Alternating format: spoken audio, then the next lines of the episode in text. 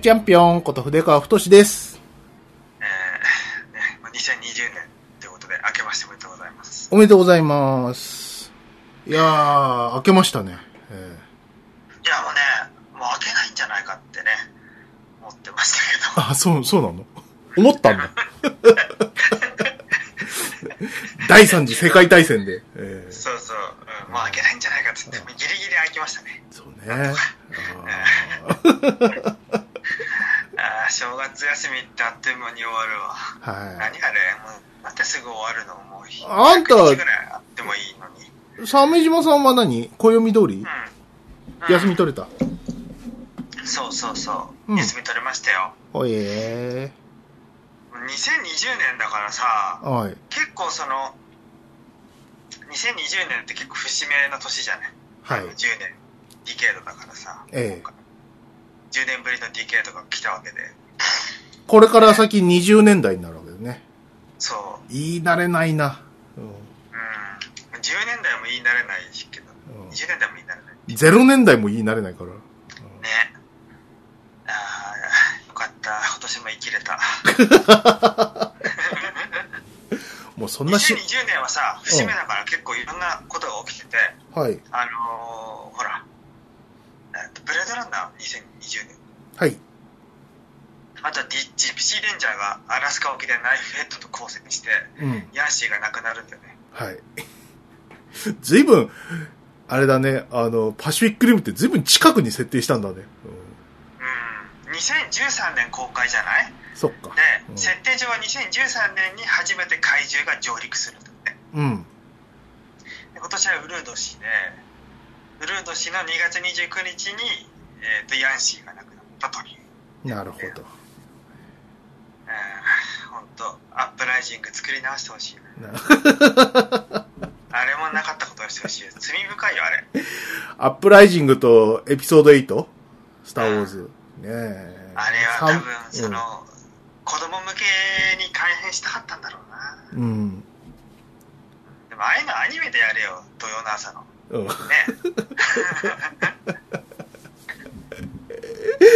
なんかね、うん、あの、すごいさ、あなんでアップライジングの話なんとかよくわかんうん、ないけどさ、わかんないけどね。あの、急になんか中国企業がで、あの、出張ったりしたりとかね、非常にこう、スポンサーの匂いみたいなのをプンプンしてきて、ああいうの嫌だったな。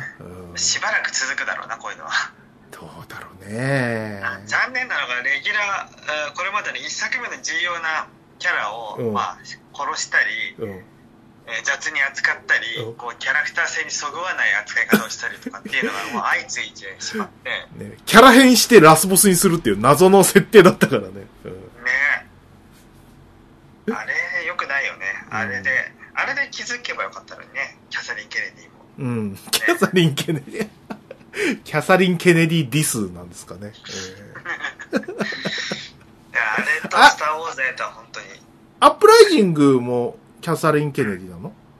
や、違う違う違う。だから、スター・ウォーズの関係者じゃない？キャサリン。そっかそっ。か。うん。彼は、アップライジングから学ぶべきだったよね、彼女がね。そういうことで、はい。うん。えー今のところなんかあの、その、今回のスター新三部作、新三部作がまたあるから、なんて言ったらいいかわかんないけど、先般としてなんか、ね、あの、数えられてますね。キャサリン・ケネディさんは。らしいね。うん。ライアン・ジョンソンも相当やばいと思うけどね、あいつもね。ライアン・ジョンソン。ん？前違ったっけ？えーっと、名前把握してない。あの、降板した人？あ、違う、スター・ウォーズ8のエイトの人だよね。監督。ううん。ん。そうそう。そうね。あそうですね。こう、年末からね、あのー映画がいっぱいありまして、そういうのも見たんでしょうけども。まず、ちょっと近況とか、どうですかね。正月休みをどう過ごしたかですよ。そうですね。はい。私は正月休み自分であの to-do リストを作っていて、はい。LINE スタンプとを作るデス・ストランディングをクリアする13騎兵防衛圏をプレイする、うん映画を見るドラゲン6をクリアする鬼滅の刃の最新刊まで読破するキングダムを読むっていうのが、うん。のえ、なに、鮫島さん、なんか、あれ？あの、末期癌で死ぬとかなの？なんか。いや、あの、メモっとかないと忘れるから。いや、わ、ほら、そういう映画あったじゃん。あの、ああ、うん、モーガン・フリーマンとかの。うん。死ぬまでにやりたいやつやりたい、そうそうそうそう。最高の女とキスをするみたいな。大丈夫、でも大丈夫だよ。だって、キャプテンアメリカだって to-do リストは作ってたかそっか。うん。ら。うんニルバーナを聞くって書いてあった。時代に追いつくために。超でも過密スケジュールじゃない？そうだよな。うん。ゲームだって何、いいくつ入ってた？デスストと、で13騎兵と13騎兵とドラケ6なんだけうど、ん。デスストがハードル高すぎて、うん。あの、基本あんまやりたくないんだよ。はい。デスストは。面白いと思ってないんだよ、俺、あれ。義務なんでましょ？だ面白いとこまでたどり着いてないからうん。多分ね。うん。でも義務感でやってる、一応。うん。いつかやるよ。でもそれをやらないと13騎兵が終わ始められないからね。うん。LINE スタンプは、あのーウォンパットのキャラクターで作成中うんで、下書きは終わったんですよ。あとは主線入れて着彩すればいいんだけど、うん。あの、めんどくさいじゃん。はい。AI がやってくんねえかなって思ってる。今 仮にもアニメーションというデザイナー職なのに。うん。うん。でもめんどくさいものはめんどくさいよ。お金になんないし。はい。あと映画は1個しか見れなかった。うんドラクエ6は、そうね、ダンジョンを、1ダンジョン終わったところからね。うん。あの、おおしゃれコンテストのレベル4をクリアして、うん。で、ダンジョン1個。はい。まあ面白いからね、進めたいんだけど、やっぱやること多いんだよな、ドラクエは。うん。で、鬼滅の刃は写真館まで行ったよ。これはちゃんと終わらした。すげえ。あれは水の呼吸とかね、わかるから。あ水の水の呼吸なんでね。あ、ぜ。全然わかんない。どうしよう、もうおじいちゃんだよ、もう。アニ、アニメの1話がたるすぎて寝ちゃったんだよ。アニメはダメだよ、あれは。うん俺もう思ったもん、アニメ見て。あそうすっとろいなと思って。ストロイ、あ、漫画はテンポいいの？漫画だって自分のペースで、いや、るじゃん。アニメってま待たなきゃいけないじゃん。で、さあ、うん日本のアニメって待たされるじゃん。演出的にじーっとパンするだけの画面とか多いじゃん。はい。透明で。うん。だからそれが嫌でさ、うん。もうアニメはやめたんだ、見るの。もそうなの。うん、う漫画でいいやと思って。はい。で、でもやっぱり漫画でも序盤はだるかった。そっか。うん。あの主人公の炭治郎が、あの、鬼ぶっ殺し団っていうのに入るんだけど、うん。うん。鬼ぶっ殺し団っていうかなんかあるんだよ。そういう鬼をやっつけるスペシャリストが集まる団体があって、そこで修行するんだけど、うん。そこにい行って入団して修行したところまで行くと、だんだんこう、お話の目的っていうか何がどうなったら、どうしてどうなるのかっていうのが分かってくるから、まあ、よ読みやすいんだけど、それまでがなんか、ね、ぼんやりしてるじゃん。うん。だからだるいんだよね。そっか。なんでだるいか。お前用に作ってないからだよ。なまあ、それはそうだ。中高生のもんだからね。俺にもお前にもたるくて当然なんだよね。わかる。そう。そこをさ、ね、たるいから俺読まないとかになると、どんどんどんどん読まないものが増えていくからさ、どう、どうやってこう自分の中でこう中学生になったり高校生になったりする、できるかっていうのが結構こう課題なんだなっていうのはね、去年気がついた。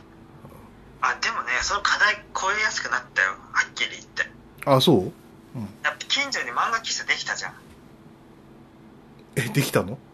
え、お前快活クラブ知らん？ココス隣の。ああ、あそこか。ううん。ん。あのあれがあるのとないのじゃ全然違うよ。あ、そう。だってさ、自分のさ、最寄り駅にあるわけじゃん。はい。それがなかったらどこに行けばいいと思う？車乗って2駅ぐらい行かなきゃいけないんだよ。うん。そこまでして読みたくないよね。うん。快活、快活クラブね。うん。うん。あるね、なんか。青山が潰れて。はそうそうそうそう。洋服の青山がなくなって快活クラブになった。い。うん。あそこ行けるじゃんか。満喫なぁ一人だったら、すごいよく行ったけど、なんかもう、行けなくなっちゃった。同居にいるとちょっと言い出しづらい。同居人っていうか奥さんがね。奥さんがいたらね。ね、いますからね。でも二人で行けばいいじゃん。うん。奥さんだって読みたい、いや嫌な場所じゃないでしょ？嫌な場所じゃないと思うけど、なんかそれだったらお家にいるっていうタイプの人だからね。ああ、うん。まあそれもそっか。ねうん。そうなああ、まあでも確かに鬼滅の刃ぐらいは読んどきたいよなさあ、そうそうそう。うん。5, 5巻ぐらいまで行くとだいぶ話が進みやすくなるから。うん。うん。慣れるとすごい面白い。ねやっぱ出だしは重いけど、うん。でもそれは後半面白くなるために布石であって、必要なことなんだなっていうのは読んでるとわかる。ほう。いや、マジだるいんだけどね。すごいね、しかし。まあ。今、今、ほら、ジャンプはあの、ドクターストーンも売れてるでしょ。ああ、ドクター2も読まなきゃいけないんだよな。あれ、あアニメは面白かった。アニメの方が面白い。俺は肌あったな。ああ、そうなんだ。うん。そう。ボイチさんすごい絵うまいよね。あれ何人で描いてんのかな？知らない。なんか、なんかさ、あの、うん。あのーい、稲垣理一郎さん？ああ、作者の。作者のアイアイシールドの人さ。うあの、俺てっきりこう、稲垣さんが、こう、なんか、何、その物理とかさ、理あの、科学とか勉強して、充電期間中にね。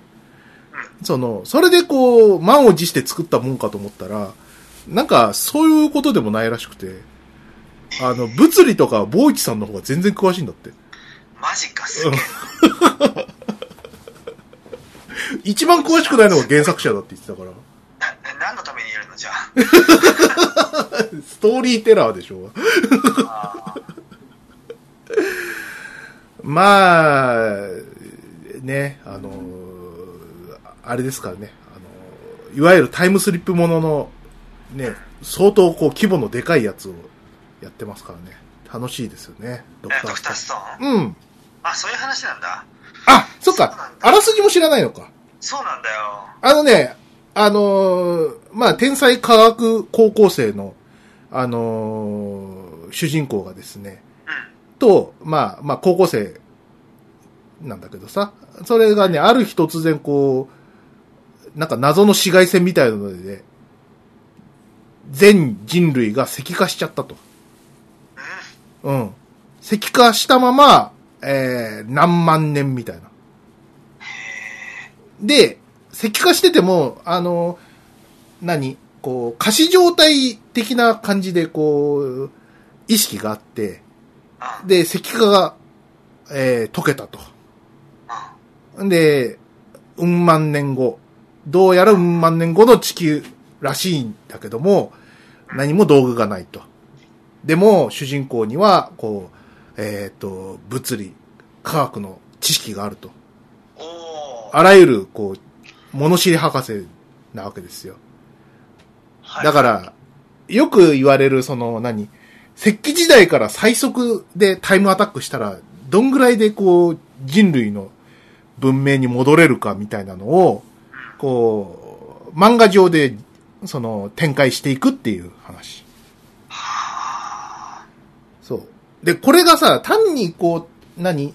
時間がものすごい、その、何にもなくなったところで始まるっていうのと、プラスして、ちょっとした謎も入ってて、なんかね、あの、例えば天体的なところで言うとさ、その。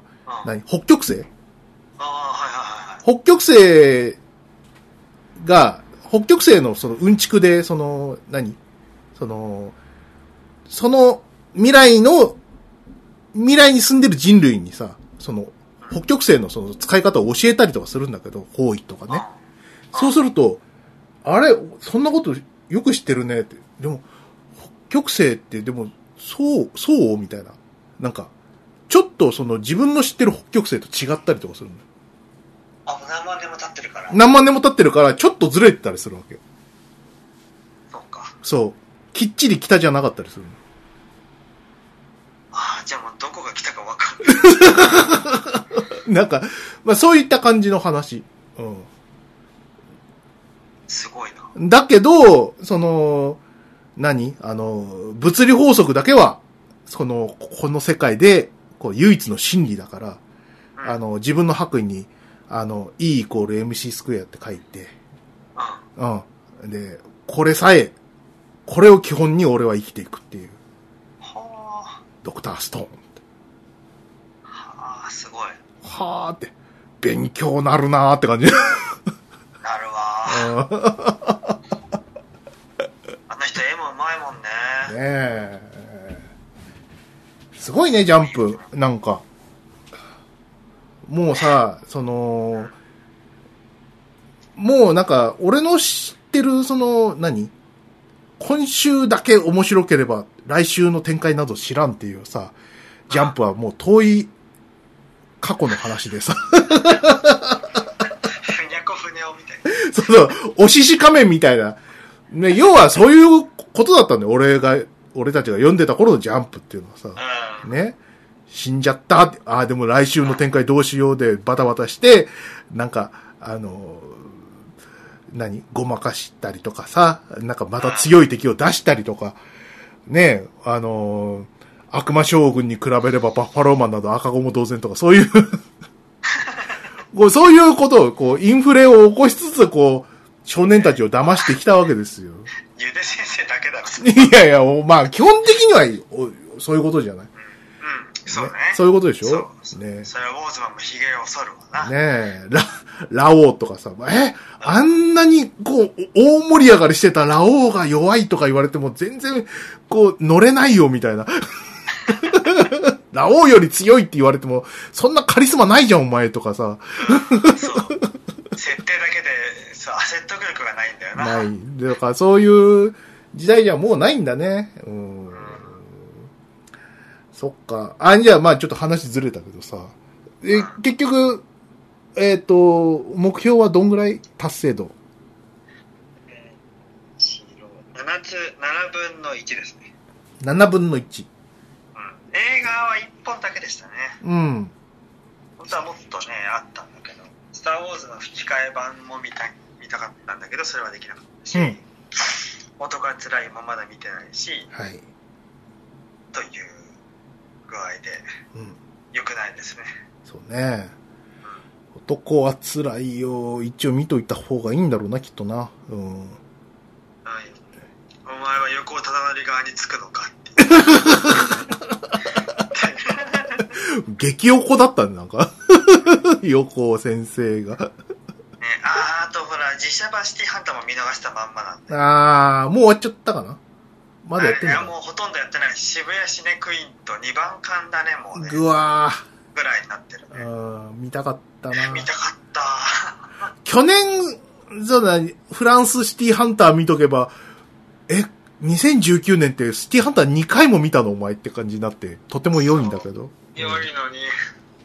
もう、残念。見たかったよ。ね本当シティハンター。ゲットワイルドしたかった。ねえ、あー惜しかったななんかいろいろ忙しかったんだよなまあ言い訳ですけど。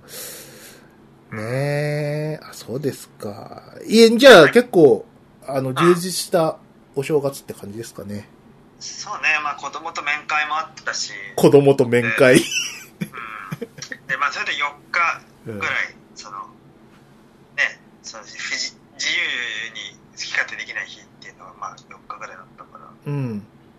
まあじゃないですか。そうね。ああ、お年玉喜んでくれたそうでよかったですね。僕はあの、ああ、そうそう、筆川さんね。はいむ娘たちにお年玉。お年玉あげましたよ。ええあ、ね。めったに会えないから渡しといてって。うん。うん。だ、誰って。筆川誰って。マジで？俺泣きそうだ。そうそうそうそうそう。俺、長女、え、二つに分けたのあれ。なんか3000円くらい渡したんだけど。そうだよ、それ二つに分けた。あ、そうなの？長女と次女。でもほら、次女はまだお年玉いらないかなと思って。いや、まあそうだけど、物を渡すときに自分だけないのは嫌だろそっか。じゃあ、じ、次女ちゃん用にも渡しとけばよかったな。うん。うん。まあまあまあ、大丈夫大丈夫。そっか。いや、よかったね。まあ、すくすく育ってくれや。うん。ねえ。そうですね。うん。とね、お育ちますよ。はい。えっと、俺は何かな。ふーちゃんはね、何したかな？寝てたな。うん、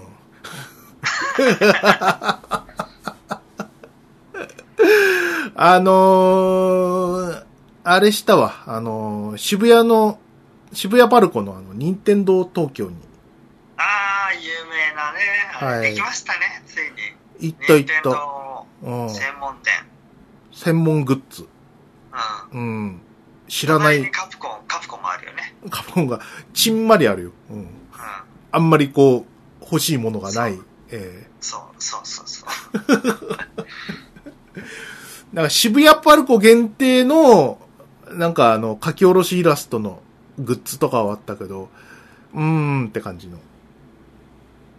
ね。ええまあ、任天堂すごいね。分かってるよな。うーん。すごかった。あのーとにかくね、あの、俺よりもほら、任天堂マニアの奥さんがい、さ、行きたくて。うん。ね、じゃあ一緒に行こうってことで、二人で行ってきたんだけどさ、怯えてるから、あのーツイッターのさ、あのー何、整理券情報とかでもさ、すげえ並ぶとか言ってんじゃん。4時間待ちですとか。うん。あれに怯えてったからさ、これはちょっと万全を期さないとなと思って。うん。朝早くに出て。渋谷そう、渋谷に、渋谷に8時半とかに着く感じでさ、うん。行ったら渋谷の8時半って誰もいないのね。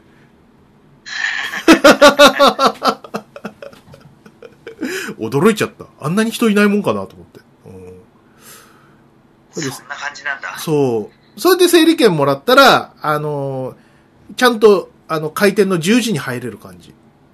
おお、うん。人たくさんいたんだ。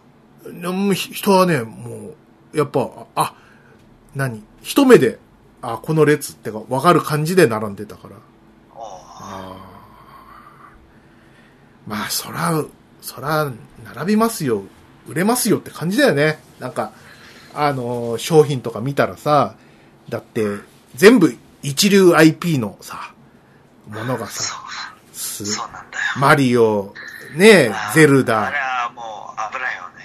スプラトゥーン、ねうん動物の森、ねうん。ああとは、あの、店先にでっかい川島隆太教授が、ああ、そうなんだ。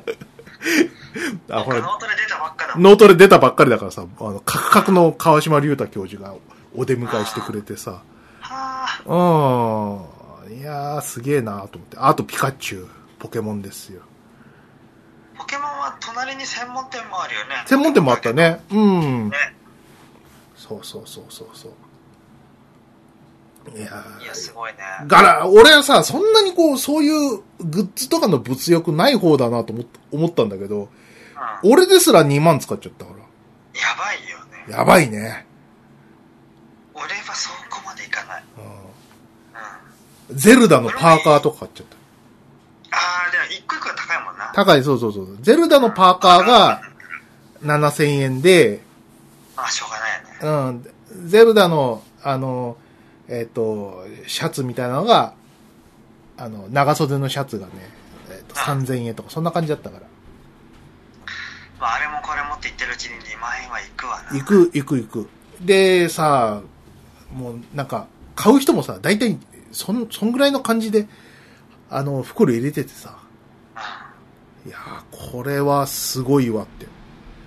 ん。わざわざそのお店目当てでやってきてるわけだからね。ある程度はやっぱり買う覚悟で来てるんだろうな。そうだね。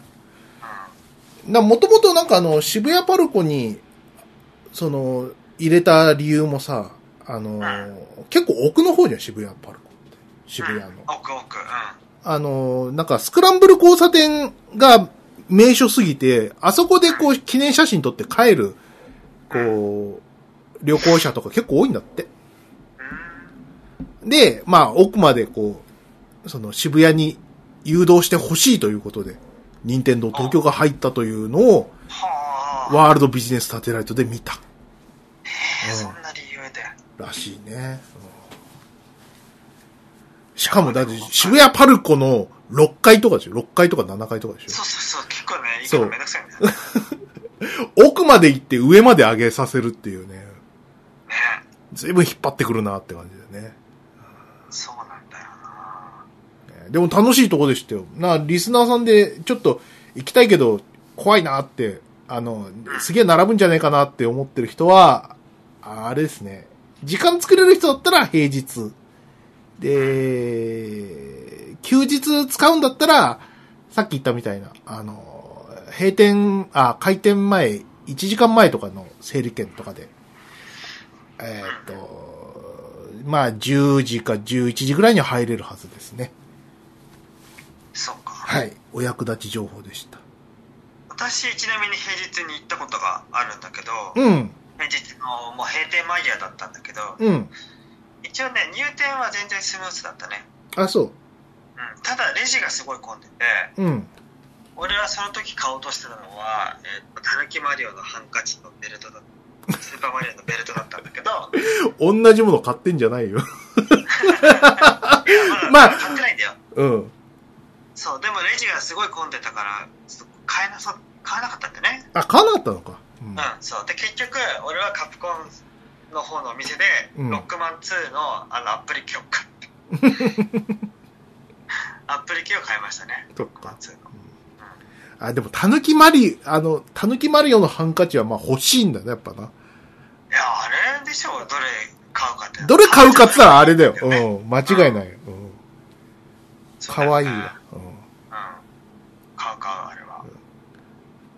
まあ世代だし、買わなきゃと思ったけど、でも、たぬきスーツはさ、あの、後のマリオシリーズで、マリオ3は別にたぬきスーツじゃないんだけどね。あ、尻尾マリオだから。そうそうそうそうね。うん。後で気づいたから。あの、微妙に出番少ないんだよな。そう。うん。あれもうちょっと、もうちょっと欲しいよね。うん。ハンマーブラザー、ハンマーブロスーツもないもんね、あんまね。ねえ。うん。はい。だね。すぐちびまりはなるしね、下手だから。それはお前次第だよ。うんねえ。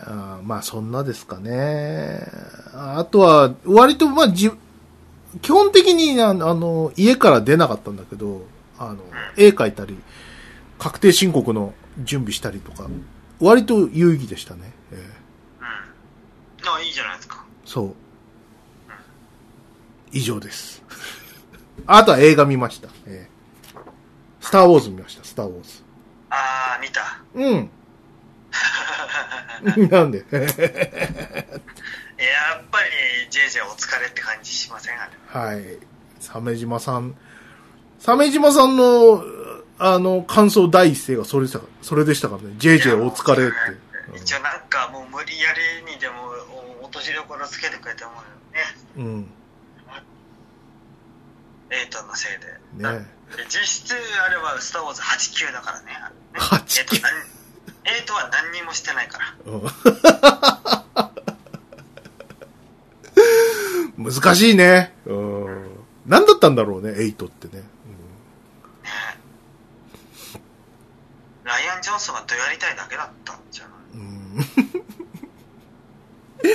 なんか、すごい、あのーとりあえずさ、俺のファーストインプレッションっつうの？その、あのーあ、よかったじゃないかと。ちゃんと終わってって。っていう感じだったの。まあほら、あの、レイもさ、なんか、パルパティーンの、ま、お孫さんなんでしょ？そううん。パルパティはあってなるよね デスピークス始まってみんながはあってなって。っていうか、今回のラスボスがパルパティーンっていうのはもう、どうなんですか？いやー超ダサい。うん。パルパティーンはもう決着つけたよ。だってルークによって救われったうん。ダース・ベイダーがアナキンとなってパルパティンを倒したんだよ。それでいいじゃない、何してんの？うん。それがあったから、あれでしょ？アナキンが、こう、予言の男になったわけでしょ？倒したから。え、違ったっけ？あわわかんないパルパティーン倒、倒すのはダース・ベイダーだから。ああ予言って何？予言じゃなかった。なんか、この子が、こう、フォなんか、救うとかで、なんか言ってなかっにバランスをもた。らすとか、そうそうそういうん。あれどんなことだったんだろうね俺らの中では、うん。えっと、ジェダイがもう片っ端から死んでジェダイとシスの数が同じぐらいになった。額面通りか。その原因を作ったらアナキ。っていう意味なのかなと思ってたけど。まあでもアナキンのストーリーだからな。うん。なんかさ、あの、せっかくこう、エピソード7でさ、うんねこう、ニューカマーが出てきたじゃない？出てきたわけじゃない？そうスノークね。ねそう、そういうこう、カイロレンとか俺すごいお気に入りのキャラなんだけど、そうだよな。ううんん、なんか、あのーねその、伝説の人たちのさ、なんか、あれになっちゃってさ、すごいかわいそうだったな。なんか、結局なんか、何もこう、何？そうなんだよな。ニューカマーにうん。何もこう、スポットが当たってないというか、レイは何と言ってもレイなんだよっていうので終わらなかったよね。パルパティンの孫っていう。うん。何その設定。もう強引すぎるし。なんか、なんかパルパティーンの血筋説っていうのはさ、なんか、ファンの中でも言われてたんでしょ？なんか。そ、で、そのまんまだったみたいな聞いた。ことないなんか、高橋良樹さんは言ってた、そういうふうに。ああそうなんだ、うんまあでもそういう仮説を立てる人はいるかもねね。いわゆる、その、ファン、ファン考察をそのまんまやったってところになんかがっくり感が強かったみたいなことはなんか言ってたな。うん、うんがっくり感っていうかなんていうかパルパティーンを出すなっていう感じなんだよな、はい。うん、あとさ描写的にもちょっとダサいとこ多くなかった？あのもうバカみたいに数が多いスター・デストロイヤーの絵とかさ。うん。あれ何？まあ、それはあの、アマプロでもね、あの、予告が全く面白そうじゃないっていううん。ところ。なんか。コピペできるからって調子に乗ってすんなよっていうさ、コントロール &V を覚えたての人みたいな感じになってる なんかね、すごいさ、あの、何スカイウォーカーの夜明けのその、予告のさ、ワクワクしなささって異常だよね。うんで、あいや僕ねうん。結局さ、なんか、俺もその、何あんまりも腑に落ちない部分とかさ、あの、あれですよ、あの、歌丸さんと高橋良樹さんの、あの、放課放課後ポッドキャスト聞いて、一応勉強してきたんだけどさ、うん。なんか、あのーあらゆるパターンを作ってたらしくて、ああお話に？そうそうそう。例えば、その、あの、レイが死ぬバージョンとか、フィンが死ぬバージョンとか、本当に？うん、チューバッカが死ぬバージョンとか、あらゆるものを撮ってて、で、あの、シークレットの試写会を何回もやって、その守秘義務、あの、契約して、その、漏らさ、漏らしたら、あのーもう、めちゃくちゃな死体になるぐらいの。やつを結んで、で、死者したんだ。出社したみたいで、でアンケート取ったの。そう、アンケート至上主義の結果だったみたい。週刊少年ジャンプだったんだスター・ウォーズ。すごいよね。それ、それはさ、なんか、わ、わけわかんないのり、その、そういう感じになるよな。そこまでこう主体性なくやって、よく JJ まとめたなって感じで。まあ JJ だからできたんじゃないのかなうん。そういう主体性のなさねえ。それでローズちゃんの出番があんなに少なかったのか、みたいな。ローズはあれでも多いぐらいだよ ちょっと待って、ちょっと待って待って。に、2カッとぐらいしか出てなくない出てないよ。出てないけど。あいつはもうす、もう、すごいんだから、もうジャージャー超えなんだから、たった一作で。たった一作で。そうだ。実質8にしか出てないぐらいのカウントだからさ。だよ。うんだってジャージャーなんてねんじゃないんだから。8で出たさ、シーンとか、ローズちゃんのセリフとかさ、あれ、レ、レあれ、フィンは？みたいな、そんぐらいのセリフしかなかったよね。そうそうそうそうそう。マジか、お前。だってお前、8ですげえフィンと恋仲っぽい感じになってたのに、エピソード9ですげえいい女とくっついなんさんにうん送りましたよね。はいローズちゃんの自由画像。はい。み、あの、ああれ、あれね。そうねあれでしたもんね。そうですね。うおーっていう。そうそうそう。あエイトの最後の場面ね。の、はい。うん。いやー、きつかったね。そうね。まあね。えー、あとさ、まあうんもうしょうがないから、あれは。うん序盤の展開の速さもしょうがないし、うんエイトのせいだから。うん。で、なんか、レイヤ姫がさ、フォースの使い手であることを説明するためにわざわざさ、修行のシーンも付け足さなきゃいけなかったしさ。うん。エピソード9で慌てて修行するって面白いね。そう。で、なんか、スター・ウォーズの世界、特にプリクエルの世界では、うん。あの、だいぶ若い頃、幼児の頃から修行を始めないと一人前になれないみたいな描かれ方してんのに、うん。ねルークですら、もう大変だったのに、はい。ね、オビアンもヨーダもいないのにあんな強くなっちゃう。うんね。才能があるんだよ。うん。欲しいんだよな大変だよなねえあと、フォース便利すぎない？はい。あんなのないじゃん。なんか、4次元ポケットみたいなことするしさ、うん。フォース、フォース手渡しみたいなさ。もう捨て渡し。あれはダメなわけね。フォフォースの。フォースはもう、うんね、言ってみればもう、やややそこはかとない不思議な力ぐらいでよくて、うん。それは少なくとも、あの、最初の3部作およびプリクエルでは、まだ守られてたじゃん。はい。まあ、あまあ、まあまあな年力、うん。うん、があったわけじゃんか。はい。わかる？わかりますよ。うん。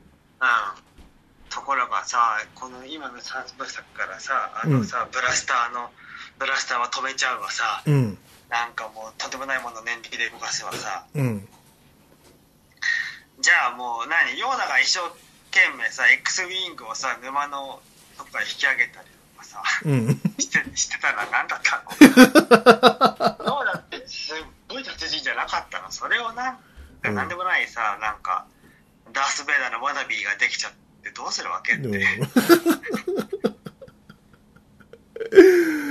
あー、なるほどね。なんかあの辺のさ、うんそう、さお寒い感じってさ、あの、ゴテンクスの強さに似てるよね。あ、ドラゴンボールで言うところのね。うんはいはいはいゴテンクスがいいくら強かろうとさ、まあ魅力はないじゃん、あいつはい。らには。はい。ええうん。なんかそれがあるよな。それはもう悟空さんですよ。ええ魅力っつったらさ。ねうん。いやルーク・スカイウォーカーであるわけだようね。ん。ルークを殺したやつはマジ罪深いよな。ねえ。ルークは死んだって、うんなぜだってなるよね。あーなんかね、あの、高橋良樹さんの、その、言ってるので、あ、なるほどなって思ったのが、やっぱりこう、実写映画だからさ、その、しかもその、前作のある、レジェンド的なものがあるさ、やつの、その、続編でさ、あの、何、まだ生きてたりするわけじゃない？ハリソン・フォードとか、ね、うん。マーク・ハミルとか、ね、レイヤ姫も生きてたわけですしさ、うん、出さないわけにはいかないって、もう、その、しかも出したからにはもうこれ生死っていうさ、ところがすごいつ、生死なわけじゃない？これ。エピソード7から9っていうのはさ。うん。うん。それが非常に辛いとこだ、みたいなことを言ってましたね。えー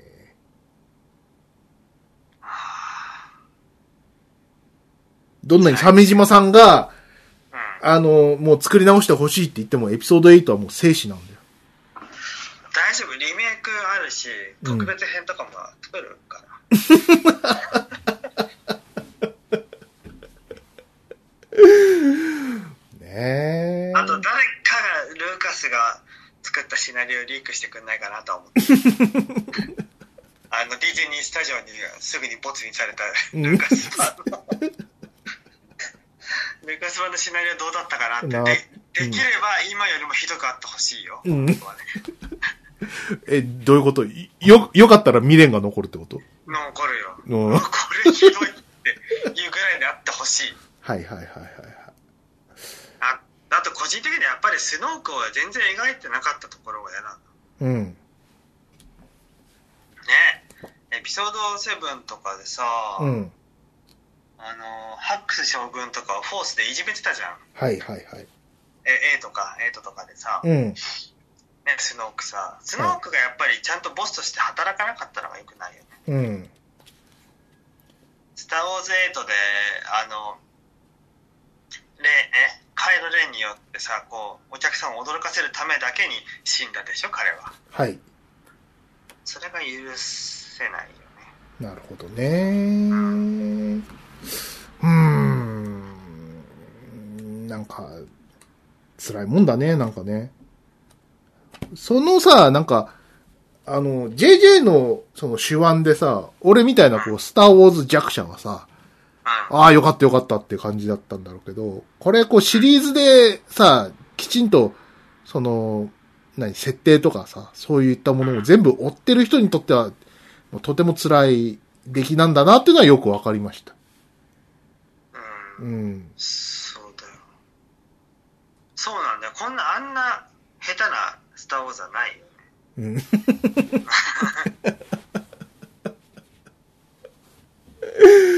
うん。まあまあまあまあまあまあしょうがないようん。だこの、ね、何だったんだ三部作っていうのをさ、その、ディズニーの中でどう反省するかっていうのは、まあ、今後につながるんじゃないですか。また作るわけでしょ？何よまあなんか、生死はまだ開くんだろうけどさ。うん。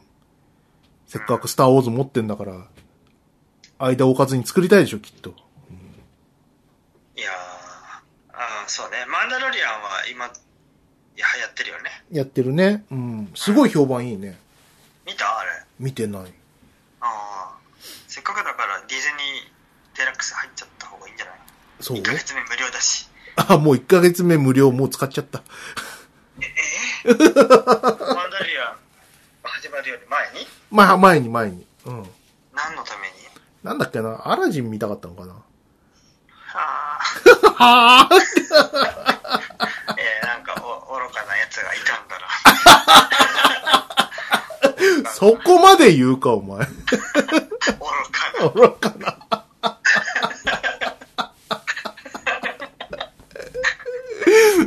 奥さんいんの？別にワン何アカウントなんて2人分もあるから まあまあいいんだけどさ。うん。次は奥さん分で見りゃいいんだろうけどさま。あっていうか金払えばいいんだようん。ネットフリックスかなんか一旦お休みにしてさそうですね。えネットフリックスって気が利いてるからさお休みもしやすいんだよねー、あ、そう、ネットフリックスはね、なんか、いい感じ。あの、なんか、また入りませんか？みたいなメールが来るのが可愛いわ。あのお休みも復帰も本当に簡単にできるから、うん気が利いてるあの未練がましくさあのお客さんをさこうなんかなるべく意地悪にさ大会させないようにするやつあるじゃんツタヤとかあるよ。うん。そうじゃないのがかえって印象よねまたやろうかなってなるそうそうそうそう。そういうところでね、商売に差が出るんだよ。出るよねツタヤは滅べうん。うん。そうななるほどね。まあ、どうなんだろう。なんか結構さ、その、スターウォーズ株みたいなのが、の、その深刻なダメージみたいなのも、なってるような気もする。うん。今回今回なんかさ、あんまりこう、何あの、広告に力入れてないというか、ああ、ね。そうなんだ。最終作だというのにね。うん。うんうん。まあ、テレビ CM は一応やってましたよね。やってはいるんだけど、なんか、もうちょいこう、なんか、何？マルチメディア展開というかさ、例えば。前のエエピソード8の時はさ、なんか、モンストコラボみたいなのやってたと思うんだけど、ああ、そうだ。そういったやつ、パズドラコラボとかさ、うんはいはいはやりそうなやつはやってなかったりするんだよね。うんい。いや、もうエイトで滑ったからだよ。そうか。なしなしってなったのか。でもさ、いやもうマジライアン・ジョンソン、一回しか殺せないのが残念だ。すごい強い殺意。一回しか殺せないって。いや、だから、あの、えなんだっけ、あの映画。何？あほら、昼間はホームセンターの職員。ああ、イコライザー？あ、そうそう、うんイコライザー2だよ、これは。イコライザー2 でイコライザーが敵の連グループに、うんお前らのことは一回しか殺せないのが残念だ。じゃあなっていうのがあったじゃん。うん。あすげえな。イコライ、デンゼル・ワシントンがマジ気狂いなんだなってのが伝わってくるから、き 最高にいいシーンだったんだけど。うんいやー、まあ、恐ろしいね。やっぱ、全世界にファンのいるさ、コンテンツのさ、新三部作を作ろうだなんて気が知れないよね。うんでも見たい人は多いし、どんなものにしたらいいかもある程度想像つくはずなのに、なんでそれしないんだろうな。え、やっぱ、あれかな？なんか、鮫島さん、あの、デザイン面とかどうですか？こその。今回のスターウォーズ三部作に対して、その、うん新しいデザインとかほとんどなかったと思うんですけど。まあ、そう、俺、で456の世界観を維持してるんだよね。うん。それはしょうがないよね。うんだって456は、からせいぜい20年ぐらい経ったぐらい、設定上はね。うん。ワンプリクエルの時が全然デザインが違うのは良くて文化的にも経済的にもすごく発展していたところが帝国によってどん底に陥るからいいんだよね、うんはいその落差を描くためにすごい豊かな世界を描いたんだよね、うん。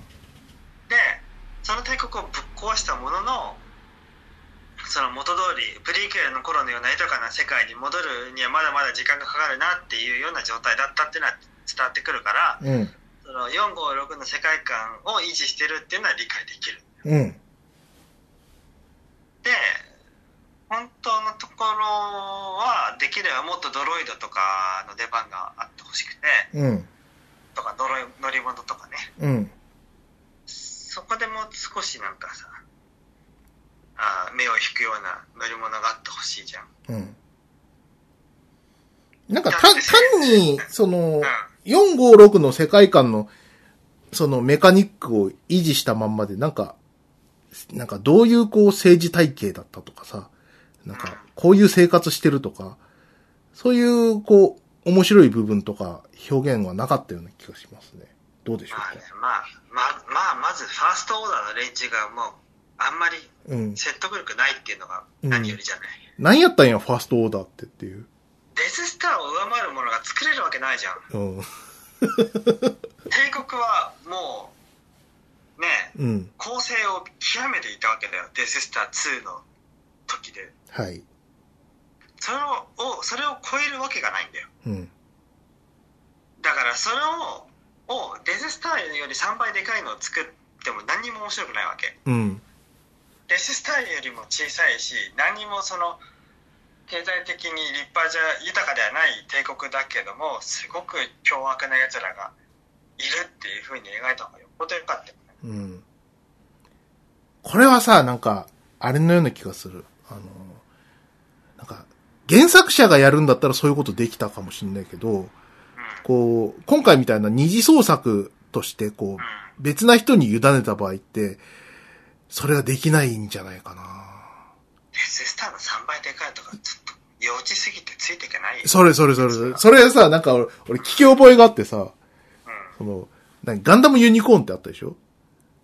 ガンダムユニコーンってあの、えっと、ニューガンダムの次の次ぐらいなわけよ。その間に宇宙。世紀なんだ、あれは。宇宙世紀なんだけどさ、なんか、それでもさ、福井さんのなんか中二的な心を刺激しちゃったんだかなんだか、よ、よくわかんないけどさ、ユニコーンはもう宇宙一強いみたいな設定にしちゃって、おいっていう。この後 F91 とかあるんですよ。ええ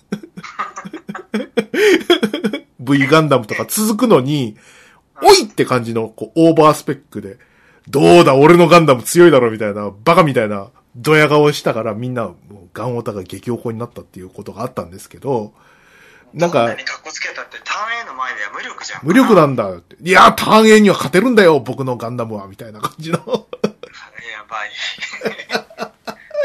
まあ、J、JJ さんがそんな、こう、なんか、幼稚だとは思わないんですけど、なんか、託されてるものがさ、その原作者の責任とさ、その二次創作者の責任じゃ、ちょっと違うような気がしますね。安牌だったんじゃないですか？デススターの3倍っていうのは。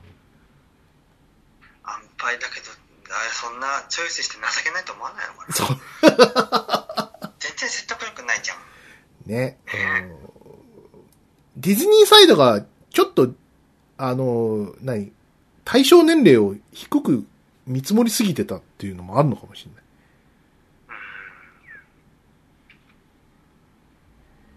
やっぱおもちゃ売りたいとかあるでしょ？おもちゃ売りたい。うんいや、わかるよ。おもちゃなんて売れるよ。うん。別にお話のグレード、年齢を下げなくたって。うん。なんつってたその、そこはやっぱ、あれなんだろうね。3倍でかいとかさ、スターデストロイがさ、死ぬほど出てくるとかさ、うん。なんか、あの、夢かなっていう 夢かな。それこそおもちゃ売りたかったらさ、スターデストロイヤーの新型とか、もっとデザイン、そそうなんだよ。ね、新型缶とか作ればいいのにね。し新しいメカニックはあのどんくさい爆撃機とさ、うん。ねエピソード8の。うん。それ、それとローズちゃんがぶっこんできた乗り物ぐらいじゃんか。え、あれ、そうか。ローズちゃんがぶっ込んできたやつ。うん。あとゴリ、ゴリラ型 AT-AT うん。も一応あったよね。あったね。うん。うん。それぐらいじゃない。デザイン面の貧弱さはなんか、よく指摘されますね。やっぱり、そこはルーカスの力だったんですね。うん。本当だね。うん。これがなくなると、こうなるって感じなんですかね。えいやー、もっとできたよね。ーうん。もっとできたのにやらなかった。いや、こう次、次映画できるじゃないですか。こう、ディズニー VS ピープルっていう。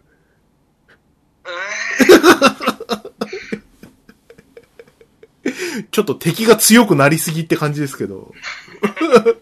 ジョージ・ルーカス VS ピープルってあったじゃないですか。あったね。ええ次、ディズニー VS ピープル。いやー誰が監督したらよかったんだろうな。ライアン・ジョンソンではなかったな。うん。俺的にはゲンディ・タラタコフスキーだな。クローン対戦じゃないですか？クローン対戦だ。アニメ版のクローン対戦の、あの、なんか演出のタイミングやテンポとか良さ。すげえなと思ったもん。ねあれもずいぶん前だな。クローン対戦は見てたんだよ。うん。5分で終わっちゃうやつ。そう。速攻で終わる。あ、クロ、クローン対戦始まるな、見ようと思って。ちょっとご飯の準備したら終わってるっていう。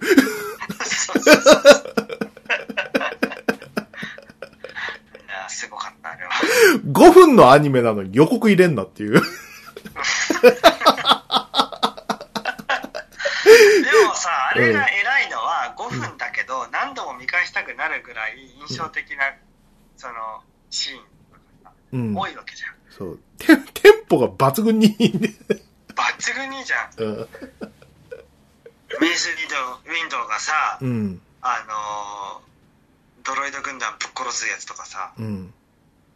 あ、でもあれ。じゃない、クローン対戦のさ、フォース描写って結構過剰だったような気がするけど、そうでもなかったっけ？あ、過剰過剰。過剰だよね。うん。うん。あれはいいの？なんか、あれは、嫌じゃないんだよな。何なんだろうね。あ、感覚の話になってきた。からうアニメだからなのかな？ん。そういうのあるかもしれないね。アニメだからこの過剰さ許されるとかさ。うん。うん。メイス・ウィンドウがすげえ跳躍するんだけど、うん。あんだけできたら別にパルパティーンからビルの上から落とされても余裕だよな。の後にね、彼はビルから突き落とされるんだけど、そうだね。うん。いや別に落とせばぐらいの。うん 落とせば。ねえ。まあ、だから、パルパティーンさん生きてたんまあ、なんか、クローンかなんか知んないけどさ。うん。パルパティーンじゃないよ。だから、うんメイスだよ、メイス。そっか。サミュエル・エル・ジャクソン。うん。いや、ゲンディーにやってほしかったなうん。やっぱりね、脚本が全、全、三、あ新三部作すべてにおいて言えるのは、脚本が場当たり的というか、なんか雑なんだよね。うん。で今回の新三部作のピークは、うん。あの、レイとフィンが、あの、て帝国に追っかけられて、うん。あの、輸送船に乗るぞって言って、うん目の前でそいつがボーンってぶっ壊されて、うん。それでもうか、なんか、ちょっと目をやったらそこにミレーネム・ファルコンが出てくるっていうところがピーク。エピソード7の開始10分ぐらいじゃないですか。そう。そこ、そこはピークです。早かったね。でもあそこは展開がスター・ウォーズ的じゃん。はいはいはいはい。えあそこに行くぜ、逃げるぜ、ドカーンっつって、うん一気に絶望に叩き落とされて、さっきまで、あの、布かぶってたオンボロをぶっ壊れ飛行機だよって言われたやつが、実は何々重要なものでしたっていう、あの、流れるような展開はすごくルーカスな気がするんだよ。えうん。スター・ウォーズっぽいなっていう強引だけど、何か説得力のある、パワーのある演出。うん。だからあれがピークなんだよ。そその後はもう全部なんか、しょぼい。しょぼい。ハンソロおじいちゃんになったなとか。うん、うんハンソロも死ななくてもいいし。いやいや、なん、なんていうのかな。うんあの、ハンソロを殺す以上はカイロレーンをしっかり描かなきゃいけないはずなのに、うん。彼は弱いまんまだ。もうついでにカイロレンも死んじゃったしな。うん。うん。ああ、どうだった筆川さんのキスシーンは？なんでかなって感じだったけど。必然性ゼロだよね、あれ。うん。あれ、あれっぽかった。あの、スペースバトルシップヤマトでさ、う キムタクが、なんかレイプするみたいにキスするシーンあったでしょ？うん。ん。覚えてない。あの、ワープに入ると途端に、あの、黒木メイさんに、チューってやる。もうあのえ、えー、そうなんだ。男って本当やばいよね、みたいな感じの、うんあのキスシーンありましたけど、覚えてないの？覚えてない。あれっぽかった、なんか。うん。そうなんだ。うん。おっと、おなんだって感じだ。いや、今回恋愛感情を持つカップルはほぼ存在しなかった、しなくて、うんで僕はそれが好きだったのに、うん。ローズだけが、まあ、お酒だったけど、お酒？だけど、うん。ローズのみが盛ってて、うんやれやれ獣は、ジャージャーリンクスみたいなやつだ なのに、うん。それはまさか主人公として無理やりやるとは思わないじゃん。はい。ねえ、もう全然分かってない。いいあのさ、うん。ローグワンより後に作られてんだよ、これ。そうだね。うん。ローグワンのメンバーは最後男女2人残ったけど、うんあの2人は別にチューすることもなく、お互いローグワンというチームのメンバーとしてうん。最後を迎えたわけじゃん。そうだね。ハハグぐらい、ハグだったっけ？うログは。ん。そう、ハグで終わった。そうローグワンとしてのこう非常にかっこいい最後を迎え自分の役割をたちの役割を終えたじゃんっはい。ていう演出があってさすがに見てるでしょあれはうん。それをだようん。それをあれでうんああしますってうん。言った、言ったんじゃない？あの、ケ、キャスリン・ケネディが、中でしょって。キスしないとねって、ねえって。盛り上がるでしょって。ル期の親父かよそうか90年代だよな、うん。もう90年代はもう遠く昔に過ぎ去ったのに、うん。まだそんなことやってんの？しかも、あの人の。うんね。え。だってさ、ひ理由がないじゃん、カイロ・レンとレイ、レイがさ、うんそういうロマンスにつながるような出来事は、彼、このふ二人に何も起きてないじゃん。ないよ。正直、カイロ・レンなんかキモいフォースストーカーじゃん。うん。キモいフォースストーカー。そうだよ。あいつ、多分、レイのこと考えながら、ね、オナニーしてたよ、きっと、うんカイロは。はい。で、なんか、さ、そういう、さ、美味しいキャラクターだったのにさ、アダム・ドライバーさんの演技力も相まってさ、可愛いやつだな、カイロレンってエピソード7見たとき思ったでしょ？これがどうなっちゃうんだと。脱ぐと四角いんだよな。上半身がなんか四角いんだよ。四角いなんかさ、そういうなんか、せっかくのさ、ね、芸達者、ね、ね。揃えたのにね。ジョンボイ映画とか好きなんだけど。うん。なん、なんでもなかったよ、レイとか。あ、レイじゃない、フィンか。うん。ね貧なんか化しきれなかった。え。エピソード9で慌ててハンソロっぽくなったってちょっと笑ったけど。あ、ポあ、ポーじゃ、あ、ポー、ポーと、えっ、と、フィンが、ダブルハンソロみたいになるのかなこのーああ、確かにそうかもしれない。チューバッカがいるからそうなったのかな。うん。なんかね、もう、うん変なの？エピソード7でさ、なんかダブル主人公みたいな感じで出たのは一体何だったんだってエピソード7の頃はまだ緊張感があったよ、あの二人には。あった。うん。で、カイロも自分がダークサイドとして、いまいち突き抜けてができない。うんのシスシスに慣れてないっていう葛藤もあったし、うん。それを乗り越えるために父親を殺すっていう一大イベントもあったし、うん。後のカイロ・レンのこう悪党としての成長となになるならみたいなうん。それも意味あるんじゃないかっていうふうにハンソロの死をみんな見ている人は受け入れなきゃいけなかったわけじゃんか、うん。でそれが何なのって思うよね 結果あれあれですかねえ、死んじゃうし。うーん。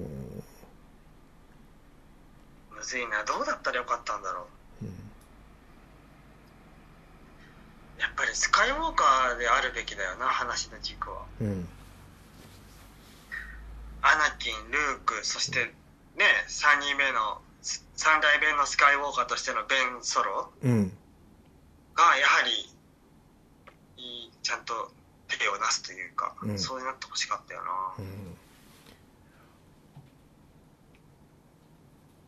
な。なんかね、どうなんだろう。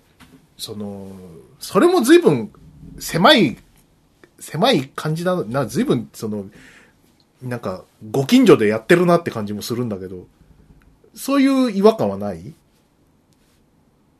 いいんじゃない？だって、うん。アナキン、ルークって繋がってるんだから、次はその子供であるべきでしょ。そう、そうか。うん。だから、まあ、ベン・ソロは出たわけだよね。うん。だから、ルークの甥っ子だけどさ。うん。うん。ねやっぱり、あれだな、レイヤ姫の、レイヤとハンソロの子供は双子であるべきだったな。コミックス版と同様に。あ、そうなんだ。コミックスだとそうなんだ。うん。そう。コミックスやノベル版は90年代のね、コミックス版とかだと、エピソード6以降のお話が、あ、語られてるんだけど、そのと世界観では、双子なんだよ。うん。うん。レイヤ姫とハンソロの子供っていうのは。うん。それは自分と同様なんだけどね。レイヤとルーク同様、双子だったってみたいな設定なんだけど、うん。双子というのを生かした。うん。だからっつってもうその設定はコミックス版とかでとっくに認知されてるからレイがレイとパイロが双子ってわけにはいかないよな、でも今の終わり方はないわ やっぱりへえ。なるほどね。でまあ、とりあえずお疲れってことだね。うんとりあえずお疲れだよね反省してほしいエイトエイトだよマジで、うんエイトはうん。早くリメイク始まってほしいな 89のリメイクはあ。あと、あの、見たので言うと、あの、ヒックとドラゴああ見ましたン。はい。ジャケそうそうね。そうですね初の映画。はい。あのさ、もう、ヒックとドラゴンというと、まあ、ワン名作なのになぜか2を劇場公開しないで、おなじみの。2も悪くないんだけどね。ねだ今回3をさ、劇場公開してくれたの割とありがとうなんだよね。そうそうそう。ミラクルだよな。ミラクルだって。カンフーパンダ3はしなかったくせにな。あれネットフリックス独占だったんじゃない？うん。ねえ、うん。あのさ、俺さ、ディズニー、ピクサーの次にに大きな CG スタジオってドリームワークスだと思ってるの？うん。こう個人的な主観だけど。はい。イルミネーションでもなく、ソニーピクチャーズでもなく、うん。ドリームワークスなんじゃないかって俺は思うんだよな。うん。だからドリームワークス作品がそのまあメガマインドの頃から振り返って完璧に上映されてないのって残念だよねそうだね。うん。まあそのディズニーピクサーのカウンターとしてのドリームワークスだから、うんややラジカルなネタが多いんだよはい。仕方ないんだけど、うん。でもそこがいいわけじゃんラジカルさってやつですか？ラジカルさ うん。だってやっぱりやっぱシュレックのエンディングから始まってさうん。ねね。女の人の方が多ん多く？うん。ゴブリンだっけ？ゴブリン。シルク。うん。ゴリゴブリンになるっていうエンディングってすごいロックだったじゃん。普通はシルクがイケメンに変わるよディズニーだとでもその逆を言ったんだ。うん。で逆を張るために張るんじゃなくてちゃんちゃんとその価値観の多様性だとか、うん。そういうのまで表現しきったところがシルクのエンディングのいいわけじゃん。うん。か、だからそういうのは今も持ってると思うんだよねヒクとドラゴン1もそうじゃない？うん。あの、要は原作にない展開だったからね、あのラストはね。うん原作者が悔しがったわけですよ。あの、ミスト方式というかね、えうんーやればよかったっていう。えな すごいよねーね、まあまあ、ヒックがね、あのー左足を失っちゃうんだよね。うんうん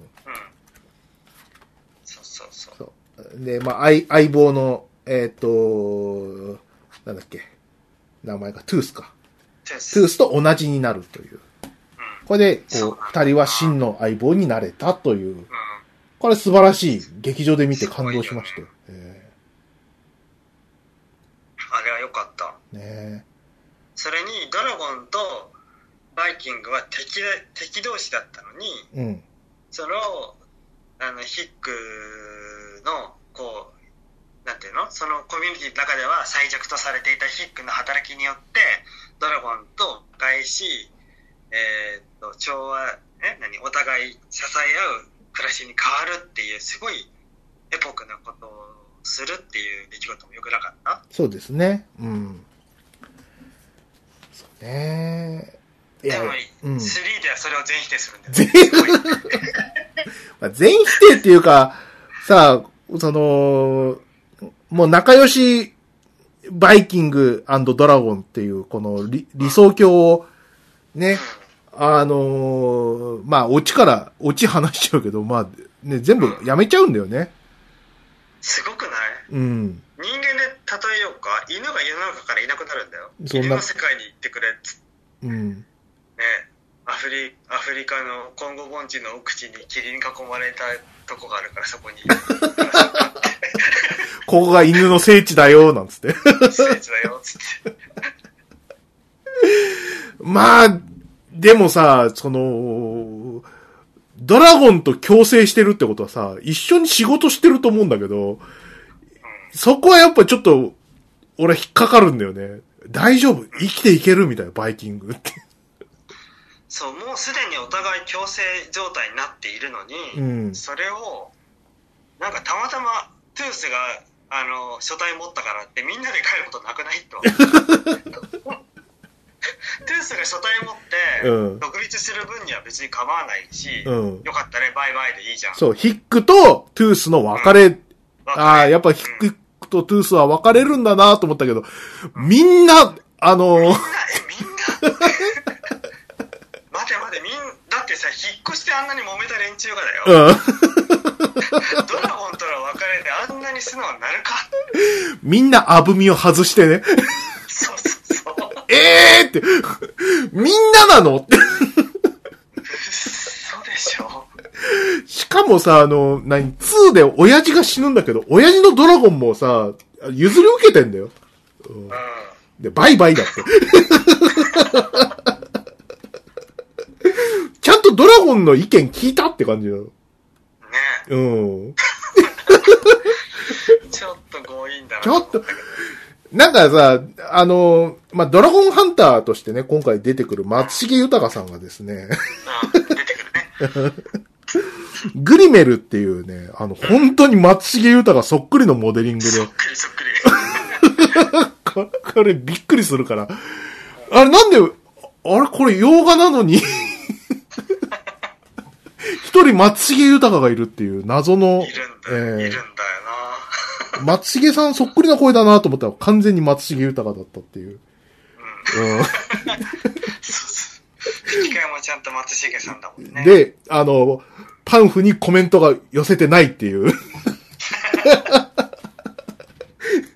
どういうことって感じのこの起用があるんですけど、うん。まあ、まあ、はなんつうの、解釈するとね、こう、まあ、グリメルみたいなおやつはいっぱいいるから。で、常に狙われる存在だから、こう、聖地に行って隠れてた方がいいってことなんだろうけどさ、って言ってるし、しそうなんだろうけど、それにしたってさ、というのはありますよね。えヒックとドラゴンの関係はお互いにコミュニケーションを取ってえーっとなんていうのドラゴンに乗せてもらったり協力関係にあるっていうんだけどドラゴンハンターのグリメルは薬で無理やりコントロールするっていうスタイルの違いがあるんだよなーそうですね。うん。ドラゴンに対してうん。なんかあれだよねバイキングだけがドラゴンを操れるのかと思ったらそうでもないっていうことが分かったそうそうそう。まあでも、2の敵もなんかそんな感じだったけどね。なんか。あそうだったんだ、うんそれだいぶ忘れてしまったそうね。俺は、あの、連続して2、3って見たからさ。あそっかいいねそれはそう。だけどさ、割とこのグリメルさんと2の敵が、キャラが似てて、どっちもドラゴンを使って悪いことするやつだからさ。ああ、うんそうか そこは難しかったね。その、悪役のさ、道義付けが、ちょっと三部作通してうまくいってなかった感じがありますね。うん。その、完成度で言ったらさ、まあダントツで1なんだけど、で、2、3とさ、やっぱりちょっと筋は弱いんだよ。続けるところはない、理由とかはあんまりないんだけど、やっぱり、ヒックとトゥースの相棒関係とかさ、まあ、他にもこの、ね、ラジカルでって、あの、控えめに言ってラジカル。ね、あの、あの、平たく言うと、友達にしたくない仲間。あいつらやべえよ。特にスノット。うん自分の母ちゃんに浴場するやつだから。やべえ。ドン引きだよ、こいつ。やべえよ。やべえよ。のお母さんイケてるけどね。うん、いけてるけど、いけてるけどさ、お前、息子の自分に対してあんなにムラムラすることないじゃん。やだよ。ね、あとタフとラフね。うん、特に今、映ね、画のホームページ見てるんだけどさ、うん。キャラ紹介ページのタフとラフがさ、悪者にしか見えない。そうね。うん。でこれ、こいつらどう見ても悪者だよね。うん。悪者だよな。やべえよな。人格が果たしてんだよ。強靭なんだよ、この兄弟は。そう特にね、あの、途中で人質になったラフに関してはね、あの、こいつが、あの、村に戻ってくるのをつけてくるっていう大失態を犯してるのに、ヘラヘラしてるっていう。そう。ちょっと、やばいよね。ちょっとお前、もうちょっとこう、なんか、こう、悪かったみたいな気持ちないの？みたいな。事故で知らないかなとか思っちゃうよね。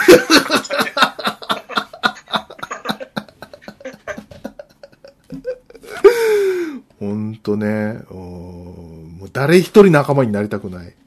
ワンの時はそんな、そんな、そこまで思ってなかったと思うんだけど、うん。一癖も二癖もある仲間ぐらいで終わってたと思うんだけど、もうちょっと3になるとついていけない。ちょっとね、深くえ映画、今まではさ、そんなあっさりめな表現だったじゃん、このお友達うん。がさ。うん。ちょっと掘り下げたばっかりにやばいことが露呈したっていう。いう感じでね。そうですね。えー、まあやっぱ、でも、それでもなんか嫌いになれないのはさ、この世界観とヒックたちがす、まあ、やっぱ、いい、うん。うん。愛らしいんだよね。うん。キャラ勝ちだと思うわ。うん。よかった。でも、だから、そこに関してさ、まあ、2を劇場公開してないものをさ、うん。また3で劇場にかけるってことはさ、まあ配給会社の人も愛されてることを自覚してたし、そこのリスクを背負って公開してくれたんだから、俺は割と感謝してる。うん。やっぱ、まあ、劇場で見るべきだよね。そうだそうなねっ。たう。ん。なんか、あのー何？め、なんか DVD とか、ね、ブルーレイとかで出て、家で見るのとはちょっと違うものがあるんじゃないかなね。結構ね、つまん、あの、つまんないって言うと変なんだけど、割と2退屈で。うん。その、何？えーっと、いう、か、借りて見たんだけどさ。そうそうそうそうそう。あアマプラかなんかでさ。うん。やっぱりちょっと劇場とね、やっぱ没入度が違いますからね。う。うんん。そうなんだよな。うんそれはわかる。気が散るよな。気が散る。うん。ヒクとドラゴンは、あの、お話の構造そのまんまアクアマンになるんだよね。ヒク2はね。そっか。うん。アクアマンとなお話一緒なんだよ。あ、お母さんが、そうか。そう。アクアマン見ながらさ、あれなんてこれ見見たことあるな。これ初めて見る映画なのになんか見たことあるんだよな。うん。ヒックとドラゴン2は、その、20年間行方不明だったお母さんが、実は、こう、えっ、と、ドラゴンと一緒に共生してて、そうそうそう。っていう話ですよねここに隠れてました。住んでました。実は生きていて。うん、死んだと思ってたけども、っていううん。。で、アクアマンも同じ感じで、こう死んだと思ってたお母さんが、とある秘境で生きているっていう。で、お父さんはずっと待ってたっていう。うんうん。両方とも。ヒックとドラゴンも、アクアマンも。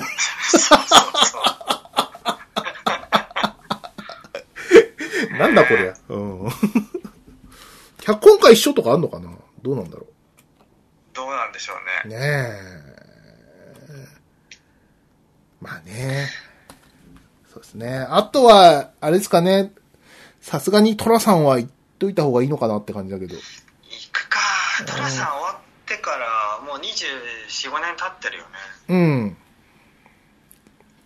でも行く、行ったら面白いんだろうな、やっぱり。ねね。あの予告見る限りだとさ、今度のトラさんは桑田佳祐って感じなんだけど。確かに。だって歌ってるだろ？あの、例の、例の格好してさ。そうそうそう。桑田さんがと思って。うん。そうではない。あ俺、リチャード・ギア版が見たいんだよね。リチャード・ギア版。あのオランジーナオランジーナのあれでいいんじゃねえかな、つって。いいな。ねあれくだらなかったな。うんえ。くだらないよね。うんねえ。リチャード・ギア版。二代目を引き継ぐということで。そうそうそう。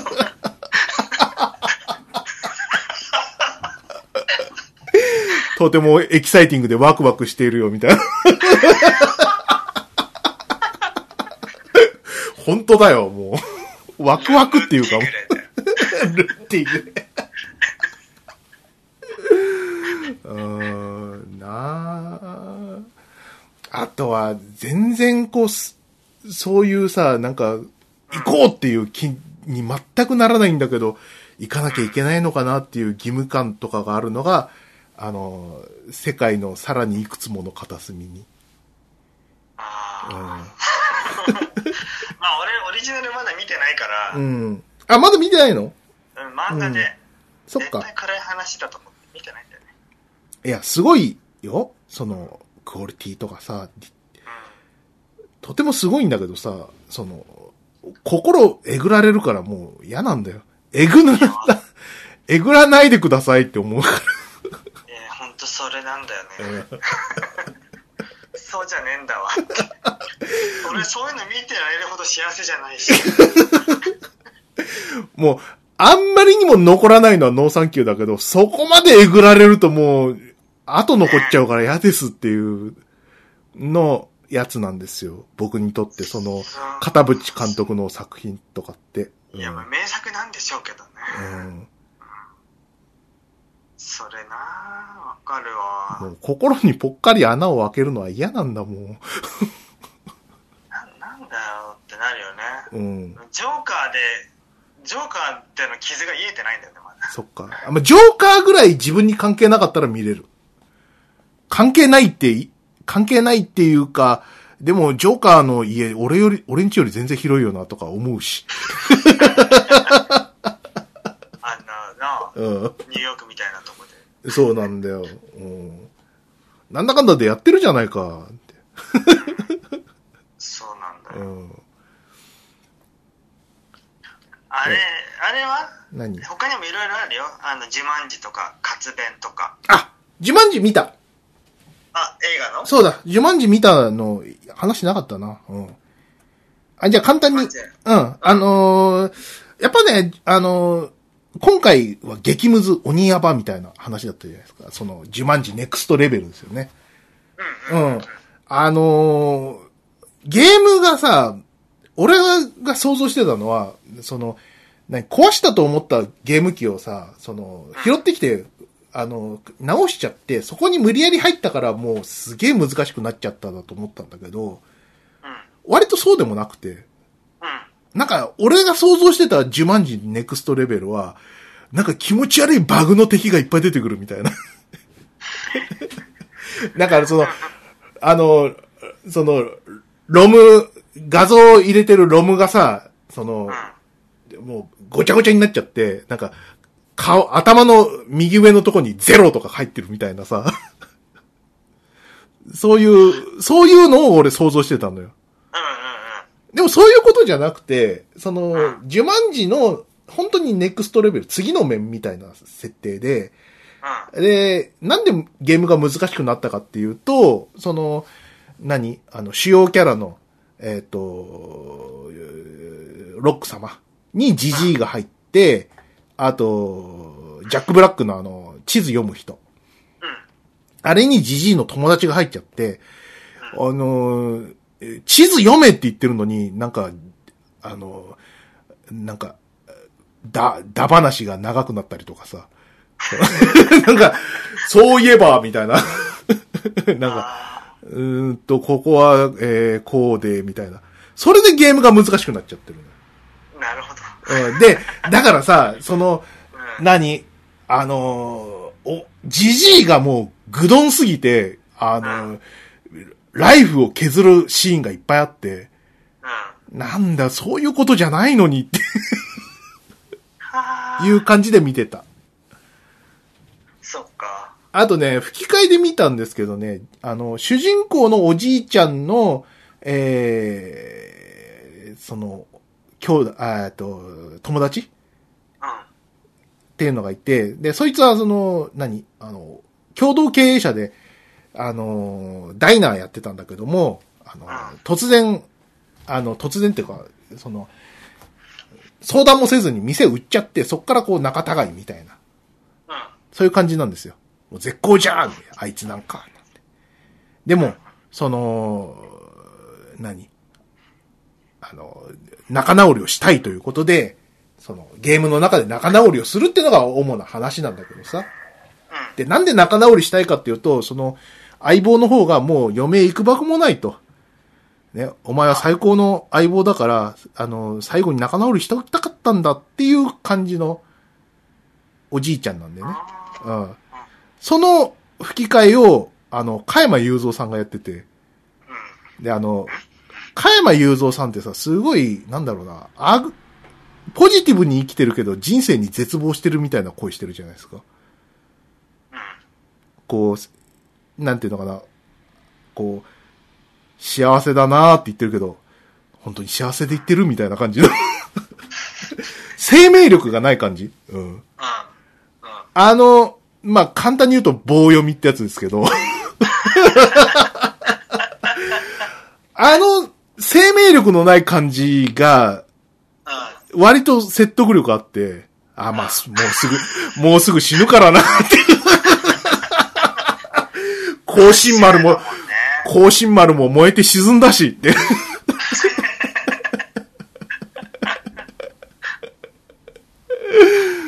なんかね、うん。だから、そういう感じ。なんかね、あの、やっぱりあの、ウェルカムトゥジャングルがね、ちょっと完璧すぎたんで、うん。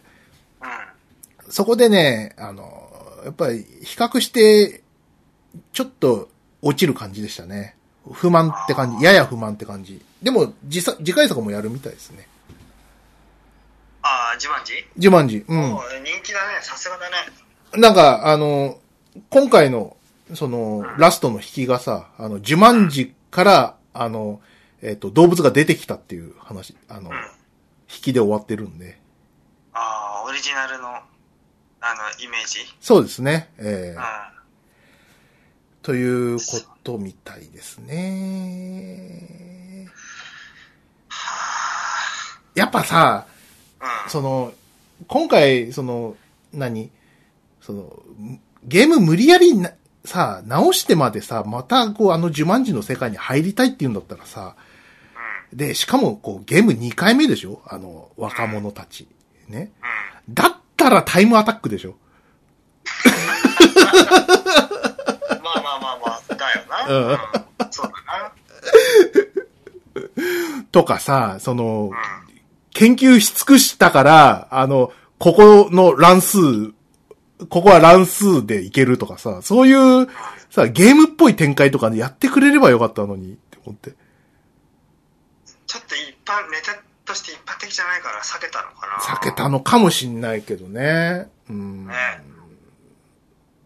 でもさ、その、後半になって、その、ジジイと、その、選手交代してからはさ、サクサクゲームが進むんだよ。うん。はいね、もう買って知ったるゲームだからさ。はいはい。うんまあ、じじい、じじいでもう、見る人にフラストレーション溜めといて、みたいな。そんな感じ、そんな感じ。うん。ね。そう。だが、そういう、そうなんだよ。うんなんかね、うん、難しいね、続編ってね。って思いましたね。。うん。はい。あ、今回、まるまる映画で一本撮りましたね。おね。え他なんかありますか？えうん、ないね。そうですね。うん。次の収録では、えー、ハッシュタグをやりたいぐらいですかね。そうですね。えうん。あの、ローズちゃんの、あの、フィギュアが定価1500円のところ99円で売られてるっていうツイートを見ましたね。見ましたね。えうん。さすがだな、ていうか、ローズちゃんのフィギュアも作っちゃうの、すごいアメリカ人割と律儀だなっていう。スター・ウォーズは、なんか、なんだお前っていうようなフィギュアまで作る文化があるじゃん。はい。なんかそれじゃない？そっか。うとにかく出たやつは作るんだね。ん。そうそうそう。で、お前誰なんだっていう人だけどフィギュアとかにして、そういうところからこう、一般的にはこう世界観が広がっていく。そして新しいエピソードが生まれるっていうのをずっと続けてきてるから、うん。やっぱあるんじゃないの？だってさ、エピソード5でさ、うん。あの、バウンティーハンターたちが紹介されるじゃん。はい。ダース・ベイダーの前で。うん。そこにさ、ボーヘッドの隣にいた IG88 っていうさ、ドロイドがさ、うん。今度のマンダロリアンではさ、ちゃんと歩いてんだよ、CG で。そうなんだ。すごくない？あいつが歩くんだぜ。あの、ただのデグノボーみたいなやつが。あいつが歩いて、うん。ちゃんと説得力のある、あのデザインで、なぜあのデザインなのかっていうのが分かるような、説得力のある動きやギミックを持って、あの、敵の砦にの殴り込んで、そして無双するんだよ。ほそういうシーンがエピソード1であるんだよ、マンダロリアンの。う。うん。あれはすごいことだよ。だから、あそこで IG88 が出たから、マンダロリアンにも登場するわけだよね。うん。それがすごくない？うん。すごいね。うん。だってさ、IG88 のデザイン、あのーリスナーの皆さんもい一旦確かめてほしいんですけど、うん。本当にあり合わせの、あり合わせのなんか、プラスチックかなんかガラクタで作り上げただけのものですからね、あれね。はい。コロ、コロスケみたいなもん。コロスケみたいなもんだあれが歩くんだよ。うんしかも説得力のあるモーションで。うん。いやーねあの動きをつけるのは本当に楽しかったと思うよ。いろんなアイディアが詰め込まれてるはず。うん挙動に関しても。非常に羨ましいよ、あれは。まあ、ねモデラーも、モーションマンも、リガーも、あ、あいつ出すんだってんで、すごい上がったでしょうね、きっとね。上がるだろうな。うん。グリーバス将軍よりは上がるよ。うん。うん。あ、あのキャラクターもね、相当なアイディアがたくさんあったけど、うん。いや、それ以上にため、デザイナーとして試されるキャラだからね、あれうんはね。。だから、ね、その、ブサイクローズちゃんもね、その、ワインのように寝かしていったら、こう、美味しいキャラになるかもねっていう。そういうことですか、そうええそうですね。はい。ジャービンとかも、ジャー、ジャージャービンクスもさ、ジャービン、ジャービン。ジャービンももうそろそろ許されてるんじゃないの？ジャービン、そうかもしれないね。うん。ジャービンのスピンオフとか見たい。まあなんか一説によると、その、ね、スター・ウォーズファンは激怒したけど、その、当時見て、リアルタイで見てた小学生は、すごいジャービン大好きだと。いう世代はいて、で、もういい大人になってるわけじゃない。うん。そうだよね。もうあれだって20年近く前だし。そうそうそうそうそう。ね。大人たちはもうジャービンのこと悪く言うけど、僕は大好きだっていう。それと同じように、あと20年したら、あ、あれでブス戦になりました、僕、みたいな。ローズさんのおかげで。すかどうか。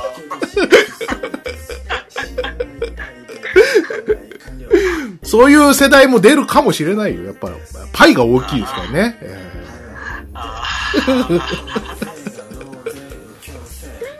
何度も抜きましたっていうさ。それ高いよ。レベル高い人ですよ。うん、ね、うん来世で、あの、全業積んだから来世ですごい得の高い層とかになりますよ。えロローズちゃんってね。えはい。まあそんなとこっすかね。えーねはいそん。なもんかな。はい。うん。じゃあ締めてください。えー、っとじゃあこれで終わりたいと思います。鮫島でした。筆川でした。バイナラッピー。バイナラッピー。大勢が納税強制。大勢が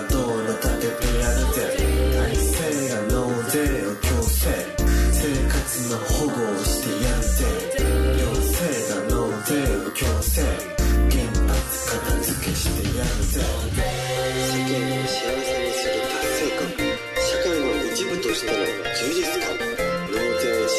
社会はない。社会がなければ